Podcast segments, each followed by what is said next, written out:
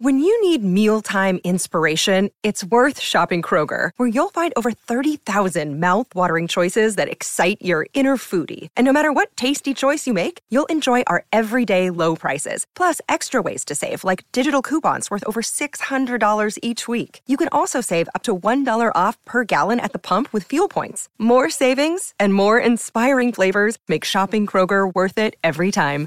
Kroger, fresh for everyone. Fuel restrictions apply. Another day is here, and you're ready for it. What to wear? Check. Breakfast, lunch, and dinner? Check. Planning for what's next and how to save for it? That's where Bank of America can help. For your financial to-dos, Bank of America has experts ready to help get you closer to your goals. Get started at one of our local financial centers or 24-7 in our mobile banking app. Find a location near you at bankofamerica.com slash talk to us. What would you like the power to do? Mobile banking requires downloading the app and is only available for select devices. Message and data rates may apply. Bank of America and a member FDIC.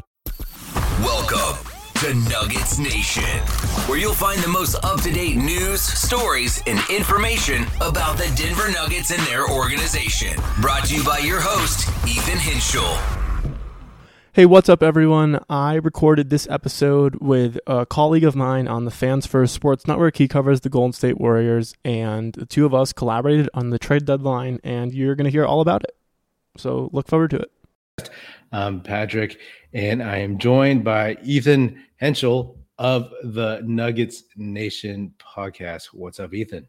Hey, Patrick. Thanks for having me. I'm super excited to be here, talk about some NBA trade, trade deadline trades, and let's get down to it. Yeah, yeah. It uh, was relatively uneventful, pretty uneventful for your Nuggets and my Warriors, but uh, there were a couple moves made that might be pointing out. Why don't you uh, get us started on that? For sure. So obviously, one of the teams that Denver is going to be competing with this year in the playoffs is going to be the Thunder. Uh, the Thunder added Gordon Hayward. I believe they sent out Tre Mann, another player, in two second round picks for him. So Gordon Hayward is really interesting piece in my opinion. I briefly mentioned him in a few episodes back of mine about how he potentially might be a target, but then I realized that even if he was bought out, his salary was too high for the Nuggets to acquire because they are in a certain luxury tax area. But for the Thunder, who are a young team, I think he can bring some good veteran experience. He has played in the playoffs with Utah and he's got good coaching. He's played under good coaches. Brad Stevens particularly stands out to me, and he knows how to fit into a system. And, and he's not a player who's going to demand too much. And I think for a team that's young and up and coming, I think he can help mentor some of their right up and coming guys like Jalen Williams and Shai Gilgeous, who's already in MVP contention this year. So to me, as a Nuggets fan, it's a move that obviously for sure moves the needle and makes the Thunder a more scary team. And they're already a really, really good team, to be honest. So I think this really makes them a complete team. Yeah, I mean, I think that was one of the things that the uh, Thunder they were missing. Obviously, is like some some uh, experience, some veteran leadership, playoff experience, and whatnot. Um, we'll see if uh, by the end of the season, by come playoff time, uh, Gordon Hayward is still uh, in uniform, if he's not, not in street clothes or something. But even even uh, if he isn't, just having him on the bench will be helpful. I got to say, from like a Warriors fan's perspective, considering that even though things are looking a little bit uh, more positive, um, they're still in 11th place as we speak, uh, 23 and 25. So it's kind of funny because just when I think about like, okay, you know, like just for fun, what this Warriors team could do, it's like ideal scenario. They sneak in to the uh, top of the play in, win one game, get OKC or Minnesota, uh, some team that is very young and very playoff inexperienced, and see if they can get them shook. Uh, and in this case, for the uh, for the Thunder, like you know, it helps in that respect. I mean, I know what the what I'm talking is is uh, maybe pie in the sky at this point, but it's a long season, and uh, uh, I just want to be entertained at this point. You know what I mean? So, uh, yeah, that's good for them. Uh, Gordon Hayward is somebody that you know. I was talking to uh, a fellow podcaster on the Fans First Sports Network here, uh, the the Hornets podcast, and uh, I, maybe about a month ago, and I was like, uh, maybe I would do Wiggins for for Hayward. You know what I mean? Uh, not exactly the best fit, but considering Wiggins is playing a little bit better now, I I just didn't think that the Warriors were going to do uh, much of anything. What else did you see that you that caught your eye? For sure. Something I do want to touch back on that you said that I thought is rather noteworthy is you talked about how if the Warriors could sneak into the playoffs and get a young team like OKC or Minnesota, you think it could be like a Lakers Grizzlies matchup like last year in the first round where the Lakers upset them with LeBron and AD being two veteran championship proven players? Yeah, absolutely. I mean, don't get me wrong, like it's not like uh Karl-Anthony Towns and Rudy Gobert are, you know, rookies or anything like that. but neither of them have had success in the playoffs. And that's one thing that, as a Warriors fan, I mean, your Nuggets won a title. Uh, but as a Warriors fan who has seen this te- team win four, uh, four titles, it's like you just think to yourself, they just need to win 16 games. And you know as well as I do, it's about matchups, it's about health, it's about peaking at the right time. So if they can get there, you know, all the stars, planets, whatever would have to align for the Warriors. Uh, and again, I'm just hoping to be entertained. But if they can get, you know, OKC, OKC maybe can falter in some of those tighter moments. Uh, maybe Chet misses some some clutch free throws or something like that.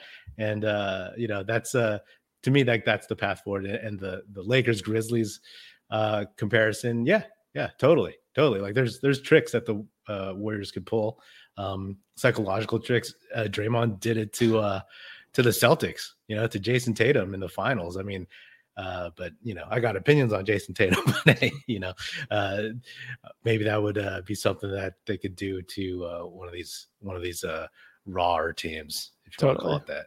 Totally, yeah. totally. But yeah, circling back, I just not a ton of trades today, at least in the Western Conference. To briefly just obviously the Knicks made a I'd say one of the bigger moves today. They acquired uh, Bojan Bogdanovic from the Detroit Pistons, and the Knicks probably I'd say are the biggest winners of the trade deadline. Probably they got OG Anunoby, who's looked incredible previous getting injured a few games ago, and the addition of Alec Burks and Bojan Bogdanovic.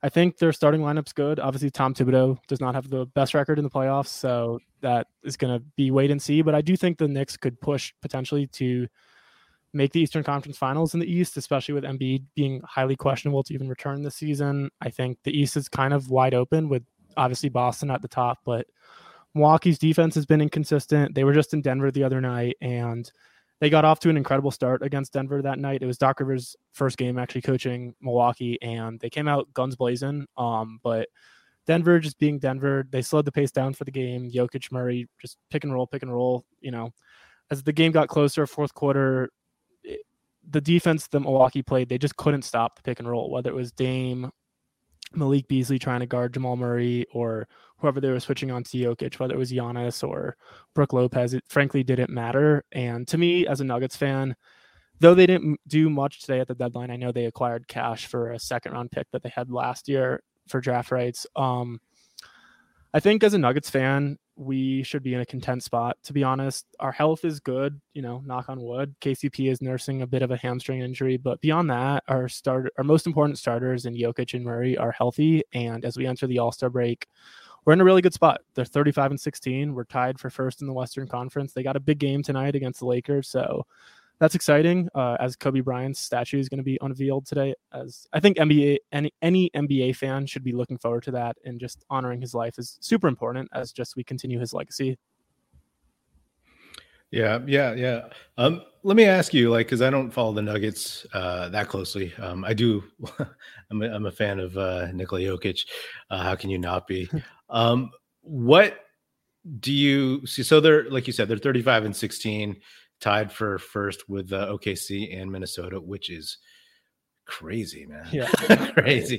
crazy. Um, like, did you expect them to make any moves, uh, any bigger moves, and did you want them to? Like, were fans clamoring for a little bit more of this, a little bit more of that, or was it like, you know, we're good, we got healthy guys, or our main, like you said, main two guys are healthy, like let's just stand pat.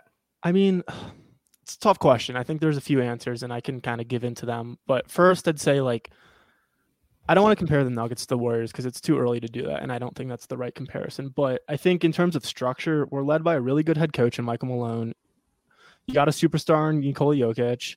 You got a complement All Star. I know he's not an All Star, but in my opinion, Jamal Murray is more than worthy of being an All Star, and he plays at an All Star caliber level when it comes when the games matter. He is a top 20, top 30 player in the league at the end of the day. And when you got those two guys and then the complementary complementary pieces around them and Aaron Gordon, Michael Porter, and KCP, I think you have the best starting five in the NBA. And Christian Braun, um, who's a second year guy now, he played a big role for the Nuggets as a rookie in the NBA Finals last year, and he has not had the best season so far. The past two, three weeks, he's been playing better. So I think that's encouraging as we move into the latter part of the season. But a guy who I've been talking a lot about in my podcast recently is Peyton Watson. And I know he got snubbed for the Rising All Star game. He's also a second year guy. He got drafted out of UCLA last year in 2022.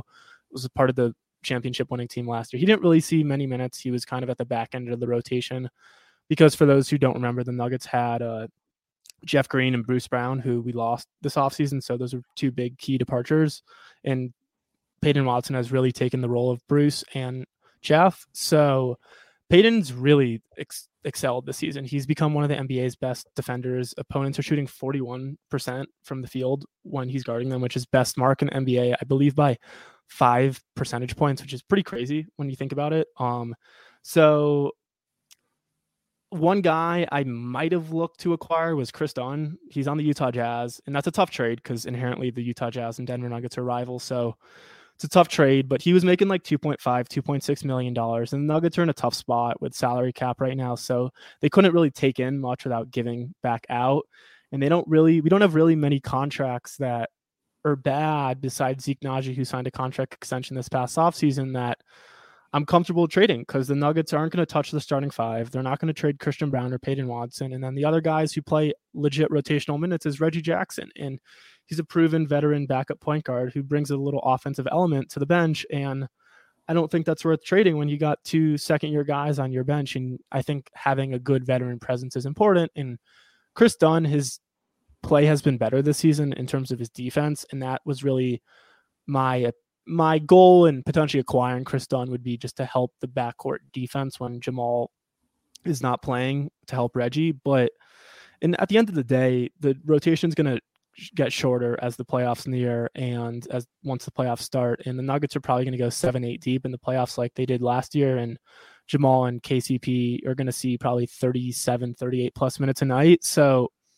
to me, is it disappointing the Nuggets didn't make a trade? Slightly. Is it is it necessary that they didn't? Is it going to hurt the team? No, I don't think it will. So I think it's a bit frustrating to not do anything when you win a championship and the offseason's a little bit mundane and dull. But I think they're in a good spot. And like I said earlier, the health is the most important part of this team. So the fact that we're healthy right now in this season, we're in a good spot.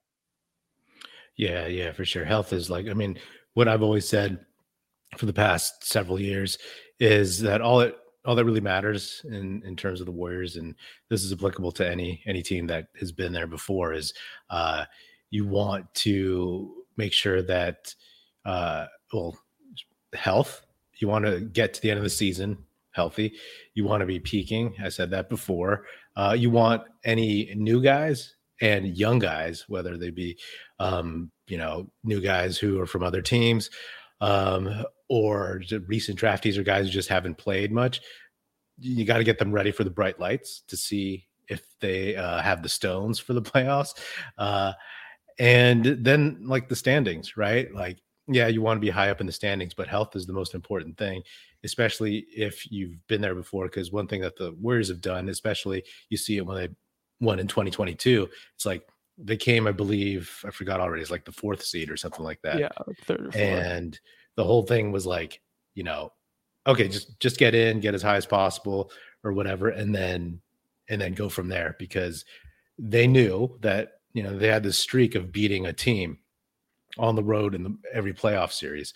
So that's something that they could lean on. And again, as Warriors fans who believe in this team, it's it's you know sometimes it turns from real fuel to fumes uh, but until they get like shut down, you're like, okay, maybe they got a chance. Maybe they got a chance. Uh, let me ask you, uh, what is from afar? You know, I don't expect you to know the details of the the Warriors roster. What do you think uh, the Warriors issue is from from from an outsider's perspective. Totally. And I actually do weeds. like to follow the Warriors. I've my dad is actually a big Warriors fan. He's a huge Steph oh, Curry guy. So as his son and you know, as a loving son, I've always indirectly supported the Warriors. I don't support him anymore, but I used to back in the day. And so I do kind of know the roster, but to me, I think the Warriors got like one of the biggest players that stood out to me this season beyond top dogs like Steph Curry is Jonathan Kuminga. I think his rise to being a star, I think is a rightful terminology to say upon him. He's a star in the league, and I don't think he's getting the credit that he deserves. Uh, his rise has affected the Warriors season because I think there's been some talks, especially when Draymond got suspended for that, I don't know, eight, seven game window, whatever it was, uh, that uh he started in Draymond's like 12. place. Like 12 like games, 12 games, something yeah. like that. Yeah, it was a long time. He's and, missed like 20 games overall. Yeah. that's crazy. Um, but so when he started in his place, I thought he played really well. I think his defense to me is what stands out. For such a young guy, is what it's his third year in the league. Yeah. Third year in the league. Developmentally, I think his defense is advanced for his age. And to me, that stands out because a guy's offense, you can teach and you can you can work on your shot and your dribbling and your passing. But defense, I feel like it's something you either got or you don't. And he's strong. He moves his feet well. I think from watching the games, you probably watch more than I do, but he can switch on to almost like the three through five pretty easily. And I'd even say one through five, maybe. Um, depends the how shifty the guard is, but I think he can guard him really well. He's a super athletic player. He's young. I think he's got a lot of potential, and I think he's someone the Warriors should look to build around when the time comes that Steph and Klay are not around anymore on that team. But to answer your question, I just think it's been inconsistent play from Klay Thompson and Draymond being out so much and Andrew Andrew Wiggins and Klay Thompson, I'd say the two culprits for the Warriors like demise this season. They're not playing well. I think it's a I think it's an easy statement to say that they've each taken a massive step down from where they were last season. Um, and even 2022 when they won the chip, uh, Andrew Wiggins played a huge part in that championship. He was such a great two way player, guarding Jayson Tatum and Jaylen Brown in the finals. Uh, he proved huge dividends to you, and that trade paid off. Obviously, I don't think any Warriors fan could regret that trade. It brought you a championship. Uh, but I would say those two guys are the main reasons, probably why you have suffered beyond Draymond just being out so consistently this year and injuries. Chris Paul being injured doesn't help. Um, and just there's a lot to it. I I think there's your bench is good. Like I talked about trying the Nuggets. I wanted them to acquire Dario Saric. I thought he's a really good big stretch four, stretch five backup, shoots the ball well. His defense is solid, but good player. Um, it's like you got good players. It's just it's not consistent on a night to night basis. That that would be my biggest takeaway. Yeah, I think that's pretty much right. Honestly, like uh, most teams that probably wouldn't want to see a healthy Warriors team in the playoffs. Uh, I, I, just don't. I just don't think it. Uh, the three main culprits have been Draymond, Wiggins, and Klay, and for various reasons, it's it's uh I, like Draymond obviously uh, the suspensions and everything going back to the bad vibes of punching Poole and ruining last season, and then kind of setting a tone to ruin this season. He's been good since coming back, uh, you know, Podziemski got fouled hard, got a flagrant two from Nick Claxton, and Draymond did not do anything. he did not put Claxton in a headlock. He did not like you know yell at anybody. He, he did, uh, you know, make a make a stink about like the the getting a flagrant two, but uh, he he held himself in check. Klay, unfortunately, uh, and I just put out an episode about this, talking about him um his his body is just you know he's old older and he just can't get to uh where he was before. What's the saying? The the mind is willing but the flesh is weak. And it's the opposite for wiggins because uh, i've said this several times uh, klay wants it so bad what he would give to be 28 29 and have no leg injuries uh, which is actually he was 29 when he got the acl so uh, that was the frustrating thing about Wiggins, and he's played well recently, but it's unfortunate because it seems like, oh, okay, so what did it take? Did it take trade rumors? Did it take Draymond to come back and and make it easier for you, or to like get in your ear? Uh, but you know, Wiggins, I don't know him, but he seems like a good dude. Uh, so it's not a personal thing, but it's like, man, it's his reputation. That's his reputation, right? Like not very self motivated in the sense that there's no fire lit uh, inside him or whatever. Totally. Uh, so he's been playing well, and if he rides it out to the end of the season, you know the Warriors' problem is that they're small, uh, and that is something that has bitten them on the tail uh, so far this season. But uh, they just got to get there. They just got to get there, and maybe they can find a team that can run off the court. And maybe they get a fortuitous matchup, uh, and uh, you know we'll see how it goes because they they jettisoned uh, Cory Joseph, one of my least favorite players in the league. I saw that, and um, but they they have they'll probably bring Lester Quinones, one of their G League guys, onto the uh, uh, the permanent roster. But then you have Chris Paul, Gary Payton II coming back to add to Steph, Podziemski, uh, Quinones, Klay. So like they got a lot of guards, you know what totally. I mean? I know. And so we'll see. Uh, we'll see where where that all uh, lies. But you know, totally. The thing is, like Draymond is on better behavior, staying on the court. Wiggins is playing better. The one thing is that Klay, he'll have flashes, I think, but like he's the one that cannot like physically do so far what he's done in the past. And he, if he can't, uh, if he can't guard, you know, he used to take Kyrie in the finals, right? If he can't guard those types, uh, that automatically puts your starting lineup and your closing lineup if he's in it in a bad spot. And if he's not hitting shots, you know, he's got to figure out something else. So, you know, the dude has to evolve, which was what I talked about um, just in the last thing I put out. But, um, you totally. know, I think, uh, you know, we'll see. We'll see what happens. We'll see I have a question for you now. Yeah. Do you think when the Warriors drafted James Wiseman in 22, right? 20. 20? Pandemic year. Yeah. Pandemic year. year. Do you think that was the move that kind of set them back? No, no. I think a lot of people pile on Wiseman and for Myers for picking Wiseman, for Lacob for picking Wiseman. Um, I mean, I was fine with Wiseman. Like, there was no consensus number one pick. Uh, I'm pretty sure Steve Kerr and the Warriors organization did not want LaMelo Ball because his dad was so annoying back then. Sure. I don't know if he talks much now. Um, and then uh, Anthony Edwards was gone. I would have been super happy with yeah, Anthony Edwards. Anthony. But then Wiseman was there. I wanted Halliburton and Pat Williams. Those are my other two guys. Uh, I didn't think that they would have the stones to take Halliburton second, and that's too bad. yeah, no, it's. It's always easy to look back and judge, you know. Yeah, but I mean, like what ten other teams passed on him, right? Yeah. So. Um, so to me, the Wiseman pick was a necessity because they didn't know what they had left. Uh, Klay had just torn his Achilles earlier in the day, right? Yeah. And they needed somebody in the middle. And the thing that hurt Wiseman, I think, the most um, is that he got hurt. He got hurt. He didn't, he played three games in college. He didn't get to work out or train with anybody during 2020. The Warriors didn't get to work him out. He had an abbreviated training camp where he actually contracted COVID and they just threw him out there. The Warriors didn't know how to develop a guy. And then everybody started saying he can't play with Steph. Wait, it's hard to play with Steph, and no one's patiently bringing him along.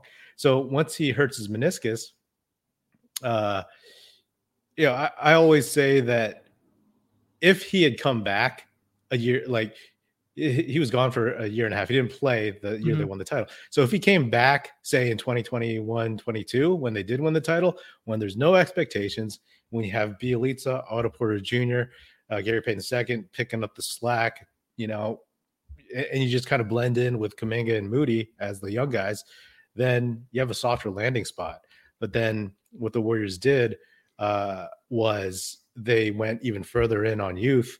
I I say you have three lottery picks, man, on your roster. That's good enough. You know, they should have probably gotten some vets instead of using two more picks on uh, on in the draft and shore that up because then all of a sudden Draymond punches Poole. Everybody starts blaming Wiseman for for losses. The dude hasn't played.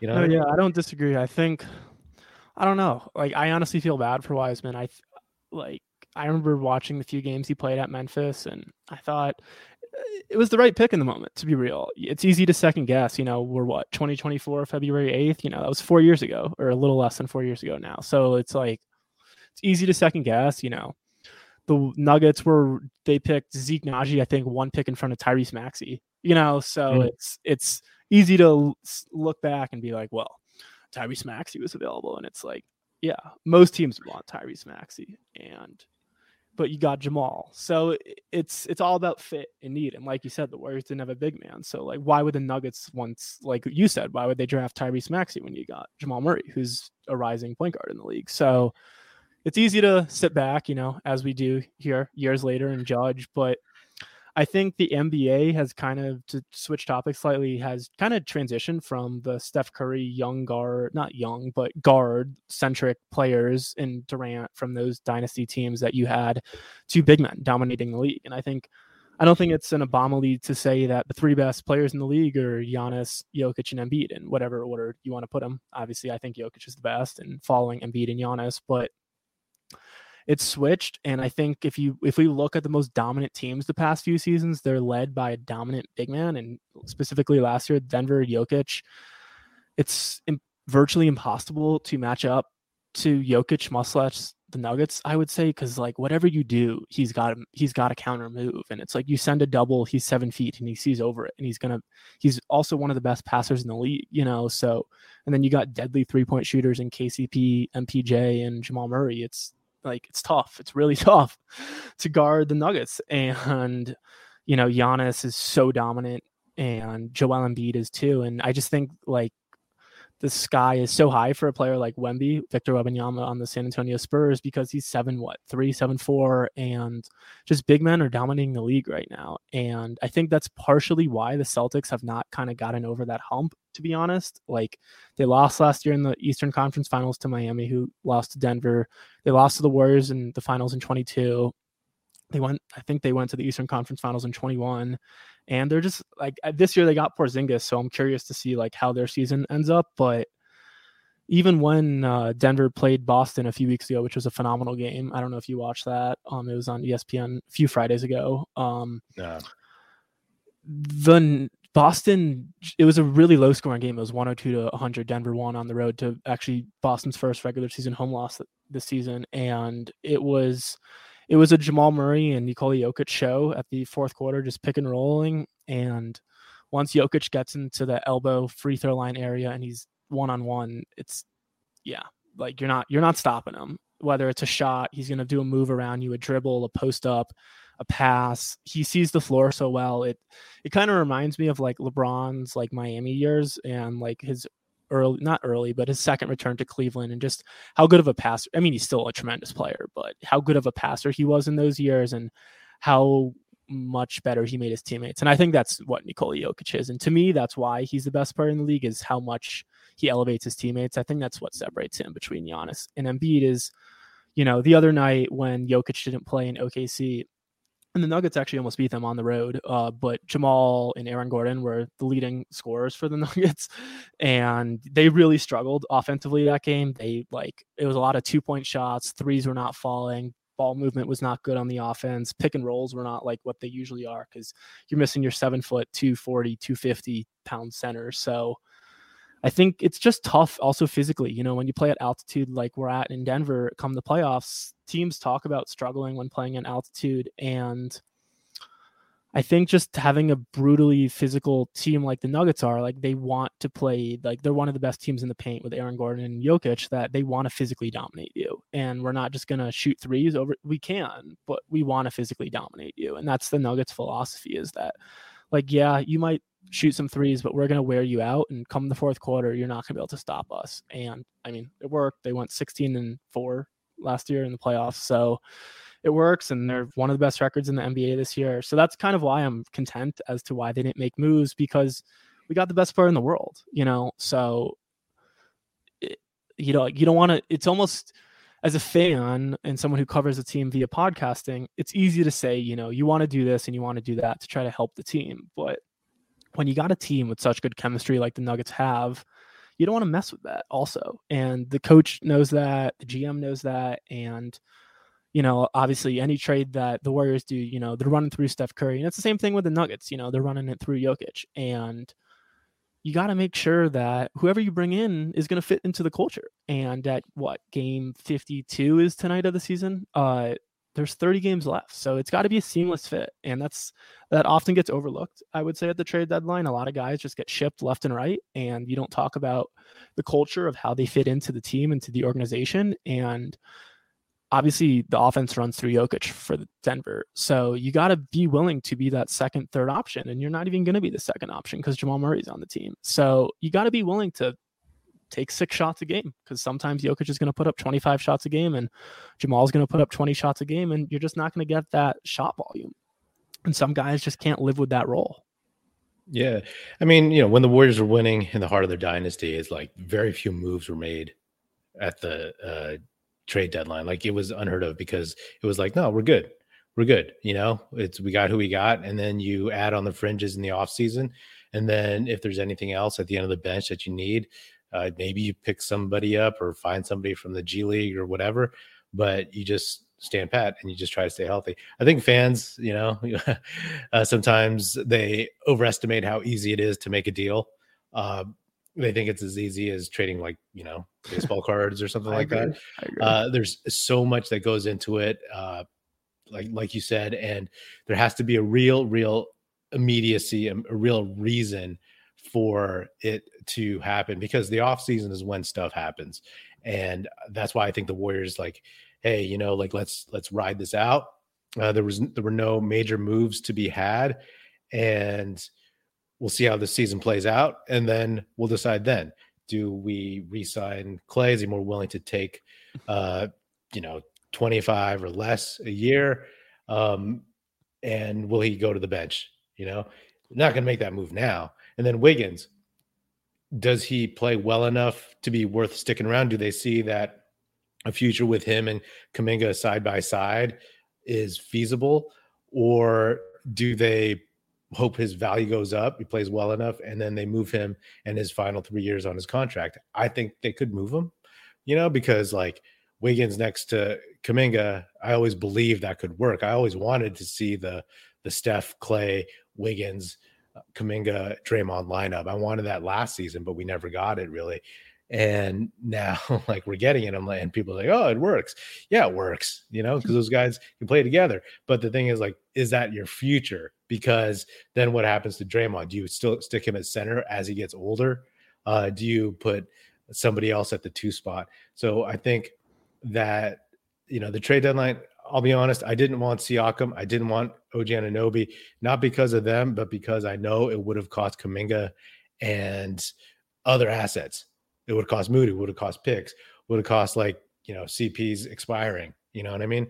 And I didn't want that. Like, I think, you know, a lot of people just see the the shiny object to quote unquote help Steph now. But hey, you know, the Warriors' salary situation is terrible, and you can't just start punting on all these young guys. I I, I said this if my listeners probably tired of hearing me say this because like I hang my hat on the day after Kuminga was drafted, I was like, he's easily the best player in the D'Angelo Russell uh, Andrew Wiggins draft already in 2021.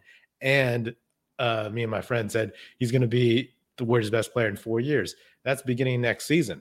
Steph will probably still be the fulcrum. He'll still probably be their best player because he's still there. As long as he can shoot, as long as he can stay in good shape and he's healthy, he'll be the best player. But Kuminga will be like two. He's already top three. And yeah. uh, for people to say like, oh, let's trade the house for uh, Siakam and the right to potentially pay him a max deal until he's in his mid 30s. I was like, oh, you guys have no idea what you're not, you know what I'm saying? It's totally. like let's uh, uh I couldn't agree let's, more. Let's, let's let's make this uh because you know I get it, especially fans who just know the the Steph era. It's like I think they're kind of subconsciously scared about what happens after. They don't know what totally. to do. And to pile on Myers for some draft picks. You know, there was no consensus the Wiseman year. I think he did well in the uh Kuminga Moody picks. Um, I liked Kuminga more than I liked Wagner in the draft. Uh, who knows? We'll see how that plays out in the next five years. And then uh, Moody just hasn't gotten a shot. I wanted Trey Murphy, uh, But even Sengun was somebody I was looking at, but I was like, oh, I don't think Steve Kerr would play him, and he probably wouldn't have because you know he would have probably questioned his conditioning and his and his uh, defense. Although his passing probably would have impressed him. Uh, but then the thing is about Myers, it's like he got Andre Iguodala back in the day when they couldn't get Dwight Howard. Uh, he made the trade uh, for uh, when for like D'Angelo Russell signed him and made all this stuff possible. So you know, people that pile on that, they they just, I mean, it's social media. What are you gonna do? You know what I mean? totally. he's a big reason why you got your 22 championship. Like when KD yeah. left, he, he could have just left. You got the sign and trade. Like that's a huge. If it wasn't for that, yeah. you don't get Wiggins. So there's no Wiggins. There's no Kuminga. So you know, it, it, it is uh, what it is. So um, and I agree. I agree with you. The grass is not always green around the other side. Yeah, and for me, I'm just like appreciating what the Warriors have and what they've had, and and uh, you know, I'm gonna be a fan when these guys are gone. So like I don't necessarily want to burn the house down and all of a sudden be like, oh wow, where's uh you know, start seeing if Monta Ellis wants to suit up again. You know what I mean? So um totally. you know uh so in terms of like the Nuggets, do you um I'm I'm I'm curious, like is there anyone that you fear out there in terms of a team? And also who is somebody that like matches up as well as possible with with Jokic? Just curious because you know that's a, that's a great question. I'll answer the first one first because let me think about yeah. the second one. Who scares me the most? Uh, I mean, the West is so good this year. Uh, I feel like we got a top tier pack, a middle tier pack, and a lower tier pack. But in the top tier, like I gotta say the Clippers probably. I know they always collapse in the playoffs, and I don't want to regret saying this now. but uh, they got some proven superstars on their team and Kawhi, PG, Harden, Russ. Russ is obviously not a superstar anymore, but he's been arguably one of the best bench players this year. He's probably, I'd say, should get some six man votes. If not, should win the sixth man award this year. They're led by a championship winning coach and Ty Lue. If it's if it's not this year, I don't know when it is for the Clippers, to be honest. And to me, they match up pretty well to the Nuggets because their starting lineup obviously their main three guys are Harden, Kawhi, and Paul George, and a healthy Zubac is not a good matchup against Jokic, but he's a big sized player who can he can I mean he can't hold his own, but he can do his best as one as one can do as best as one can do against Nikola. Um and then whoever the Clippers want to trot out there, I don't know their starting lineup super well, but whoever is their fifth guy. And I think it's tough because for the Nuggets, in my mind, KCP is a I I think he's a first team all NBA defender. He's an incredible defender. I thought he's guarded Steph Curry so well this season when they've played against him. He's been in his face like crazy. So he'd probably guard Paul or not Paul, uh, James Harden. And then Aaron Gordon's also an incredible defender. I think he'd probably get Paul George and Michael Porter Jr. would get uh Kawhi or vice versa with Aaron Gordon. But I think the Clippers also would have some schematic issues matching up with the Nuggets defensively because Harden's not a good defender. Zubac is not a good defender. Whoever their fifth guy is isn't going to really do much. And I wonder if if Kawhi would guard Jamal Murray. Sorry, not Paul George. Um, I think that's a possibility. Kawhi is an incredible defender. He's a two-time defensive player of the year. Um, and he is one of the best proven NBA playoff superstars, I would say, in the NBA, and he shows up when it matters most. So I think they're the team that scares me the most. Just their experience, their willingness to do what needs to be done. I think, and I'm not here to underestimate Minnesota or Oklahoma, but those teams are just a little young. And Minnesota for sure has the better chance than Oklahoma, I would say, because they did play in the playoffs last year and they did lose to Denver, but they are a good team and they were missing a piece that year. But to me, Clippers are the scariest team. And to answer the second part of your question, who is the best player to guard Nikola Jokic? Uh jeez. It's gotta be like Giannis, maybe, or someone like physically strong and athletic who can move, I would say. So like Giannis, it's probably my best guess. Mm-hmm. That's fair. That's fair. Yeah, no, I'm just curious because like that dude is uh he's tough to beat. I know when the Warriors won the title, and you guys were down a couple dudes. I think both Murray and Michael Porter Jr. were out. Yeah. Um, the uh, and the Warriors were actually peaking. That's that that that was exactly they got Steph back after a month. Uh, I know Draymond was all over Jokic the way that Draymond uh, tends to be, but yeah, I mean, like you know, uh, it's it's funny because like thinking about the Nuggets, uh, obviously I see similarities to the Warriors, not just because they're a title team, but because uh, they have like a you know generational talent and the right guys around them. It's not just like this flash in the pan thing. I think that uh, you know you mentioned the Celtics before, and I just you know, my, my personal things like I know Tatum is an excellent scorer and player, but I just don't think he's that guy.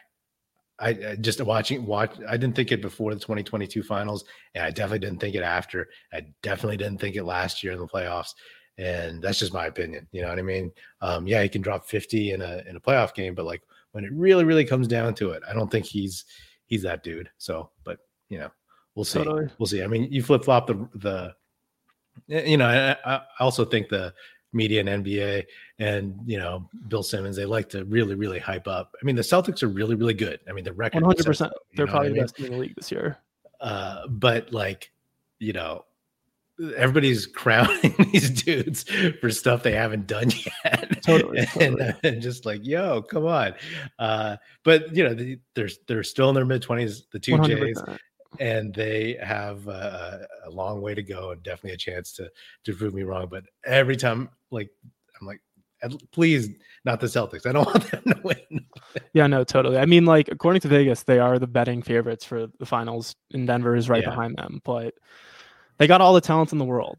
You know, like it's it, can they put it together when it matters most? And that's the question that we've yet to see answered. And I think that's yeah. a lot of the shit that Jokic was enduring last year before they won the finals was he can't win three straight MVPs. You know, he's yet to win a championship, you know, and like obviously that narrative is completely out the window now, considering he's reigning yeah. champion and finals MVP. And he's probably, I'd say, in line for his third MVP this year. Uh, it, I championships 100% do matter and I think they should count, but I don't think you should discredit a player's talent just because they haven't gotten over that hump yet. Yeah. Yeah. Yeah. I mean, hey, uh, yeah, flip flop. Uh, uh, oh, you're talking about Tatum? Yeah. Yeah. Oh, okay. Yeah. No, I just, I, I just don't think he's proven to me that he can, he can, uh, be like that dude, that dude. You know what I mean? But that's just that's just me. That's yeah, no, me. I guess you and uh, I see it different, which is totally fine. I I think he is that dude, and he's young, you know, like it's Jokic won a championship and last year was his eighth season in the league. So it takes time. And Gregg Popovich, yeah. you know, the GOAT, literally, I think said it the other day about how, you know, if it was so easy, everyone would win in their first year because he was talking about Victor Wembanyama's development. And I think it's actually really important not to talk about this, but just kind of bring this into the conversation that we're having because Gregg Popovich, you know, is the I think he's the winningest coach of all time, if not right there. Um, and you know, he's had multiple dynasties throughout his tenure with the San Antonio Spurs, whether it was Tony Parker, Tim Duncan, then you got Kawhi. And he's won it, he's done it all, he's won it all. And for the first time in his coaching career, he's had a shitty fucking team. and uh he's embracing it. And I think he recognizes that there are stages to becoming a championship level team, whether you win or not, just becoming that echelon of a championship team. It it doesn't happen overnight. And a lot mm. of people look to the Warriors when they got Kevin Durant. And I don't think we're ever going to see that again. A player like that is available to sign in free agency because so many guys get locked up now to just contract extensions before they even hit the open market. And so I think that's as we look back and as we move forward, I think we're going to look back and be like, wow, but to just finish what I was saying, he was talking about how Victor Wembanyama is frustrated with the season and how it's gone so far, and he referenced the Denver Nuggets and how Michael Malone has been there through the entire tenure of Nikola Jokic and Jamal Murray's career in Denver, and how they haven't Jamal Murray and Jokic haven't just got this good last season. You know, this this has been building for the past six, seven years, and a lot of that goes untalked about and unnoticed that in today's NBA, when guys are traded and just signed left and right, and they don't play more than two years with the team, consistency and chemistry doesn't get developed. And to me, that's what makes Jokic and Murray the best duo in the league, is because they have years of playing with each other under their belt. And to me, that's what makes me believe in the Nuggets over anyone else, to be honest. Yeah, yeah. No, I think that's that's totally fair. I mean, it definitely takes uh, a a while, especially with two guys who weren't the number one picks. You know what I mean? Who were like, you know, uh, not expected to be these dudes per se when they got drafted. I think the thing about uh, Tatum to me is that uh, he's been coronated uh, already uh, by by a lot of folks, and uh, you know that's that's when like the the narrative narrative around it, and then the tide turns the other way. But again, 25, 26 years old, but we'll see. Uh, we'll see how that all um, plays out. Um, any any other thoughts on the day or the season for the Nuggets? What's your prediction? My prediction. on, um, well, hopefully the season. Obviously, present today. Hopefully, the Nuggets can get the win tonight in LA. But you know, bigger picture. Uh, I mean, I believe the Nuggets can repeat as NBA champs, assuming the health stays good. Uh, they got the pieces. Peyton Watson and Christian Braun, like I talked about, they're second year guys who are probably their sixth and seventh mans off the bench right now. They are going to have to contribute and play as well as they're playing right now in the playoffs. If they do not do that, I don't see Denver doing it because Denver won last year because Bruce Brown and Jeff Green played an impactful role off the bench. And I think you need, I think the golden number in my head is like you need two guys to make an impact off the bench. You can play an eight man rotation, but that third guy, his impact doesn't need to be tremendous. He just needs to spot some minutes to give the starter, whoever he's replacing, a rest and a breather. So it's not only just giving the starters a few minutes of breathers, because obviously they're going to play super top heavy minutes, but you can't just suffer when when in the non Jokic minutes. And it's tough because, like I said, he's the best player in the world, and it's whenever he comes off the floor, the team's gonna suffer just inherently. But you can't like if we're up seven points, you can't when he checks back in, the game can't be tied. Like you, you got to still be up a possession at least. So to me, that's where the bench is to be a big question mark. And can we hold the lead when Jokic comes out and Jamal Murray stunting with the bench unit and even just another starter, whether it's Michael or Aaron Gordon playing? I think the Nuggets can do it. Will they do it? Is a bigger question, unknown. I think as we get later into the season, hopefully their legs stay fresh and it's a long season. They played into June last year and I, I believe they can do it deep down. I think they got the pieces. I think they got the right coach. They have the culture. And I think that's really important. The culture of the team. Everyone's super bought in. Jokic, Jokic could care less about winning his third MVP, to be honest. Obviously, does he want to win it? Yes, but that's not what he's striving and working towards. He's working towards another ring this year, and the team as a collective unit is too. And I think that's why, like Jamal Murray, when he got snubbed for the All Star game, did it bother him? Yes. But at the end of the day, he doesn't really care because, you know, we're focused on one central goal, and that's to win. And my prediction is I think Denver Clippers in the Western Conference Finals, and it probably will go seven. And if Denver can have home court, I don't see them losing to any team. Who would be your ideal finals matchup for the Nuggets? Like, not the team that you guys could beat the easiest per sure, se, sure. but like uh, what as a basketball fan, like what would you want to see? I mean, obviously, first thing that pops into my head is Sixers. You know, Embiid. Uh, so, mm, in, well, yeah, no, totally big question mark. Yeah. Uh, I mean, I talked about the other day on my podcast just how disappointing it was that he didn't play. And I don't want a player to play through an injury. That's I kind of went on a rant on my podcast, and I actually later elaborated about how I was not ranting about Embiid not playing. I was ranting about how the in Sixers injury staff managed the injury and how he wasn't included mm-hmm. on the injury report. That's what I was ranting about, and they got fined for it, so they were found guilty. But you know, to me, a healthy Embiid, and I don't even if he comes back this season, it's not the Embiid that we're gonna see that we've seen. So my like Boston or Milwaukee. I think Milwaukee would be super cool because Giannis, Jokic would be super cool. Like two massive international superstars at the top stage going at it. Uh, and I think it'd be it's it's just growing the game. You know, the amount of international stars we have in the league today is incredible, and it's it's the new wave. And I think it's super cool as a fan to you know our best player on the team is from Serbia, and there's not many other players in the league from Serbia. So I think it's super cool and his country is incredibly supportive of Nikola, and that'd be my matchup. Probably Denver, Milwaukee, or Denver, Boston. But whatever it is, if the Nuggets can be there, I'm happy. So yeah, yeah, I would pull for the the Bucks because for one, I don't want the Celtics, but two, uh, I, I I would want to see because uh, you said Giannis is a, a you know a tough matchup. I would want to see that, and I would also want to see Dame in the finals. Um, just you know, as a as a dude from the Bay, totally. uh, I would love to see him on that stage and have uh, the opportunity to to get a ring because that's why he he moved. That's why he 100%. that's why he left. They took Scoot Henderson. It's like I'm out. Yeah. So if he could get that, then I think that is a uh, solid solid uh uh you know solid uh, outcome for for totally. And I think so. that'd be one of the better duo matchups in the league, like Dame and Giannis versus Jamal and Jokic. To be honest, like point guard, center, power forward, however you want to call Giannis. Like yeah. I think that'd be a super cool, enticing matchup. They're probably, I'd say, two of the better duos in the league, if not the two best, probably. And yeah, I, I think it's a gauntlet and we will see, but there's a lot of season left. So cool, man. Cool. Well, uh, thanks for coming on yeah, the podcast. Um, where can people find you?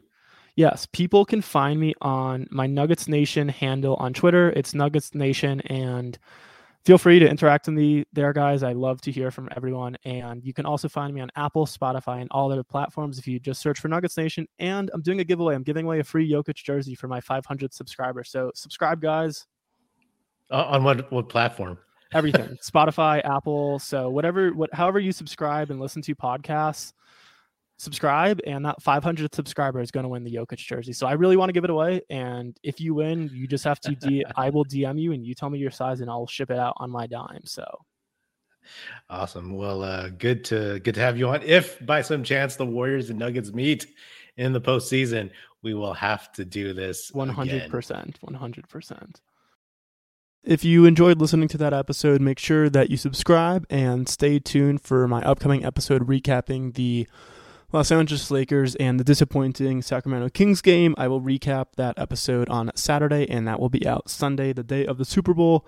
And then hopefully the Nuggets can close out their three game road trip against the Milwaukee Bucks with a win. But ideally, they can do so. But if not, I don't think it's the end of the world. Ideally, like I said, they do get this win and they go two and one on this road trip. But it was a disappointing loss that they had against Sacramento on Friday night, but I will recap that in its entirety as well as the Los Angeles Lakers game, which was a phenomenal game. And we will move forward. It's a tough loss, but it is what it is at the end of the day. They were missing two two key pieces tonight, the Denver Nuggets and Michael Porter Jr. and Kentavious Caldwell Pope.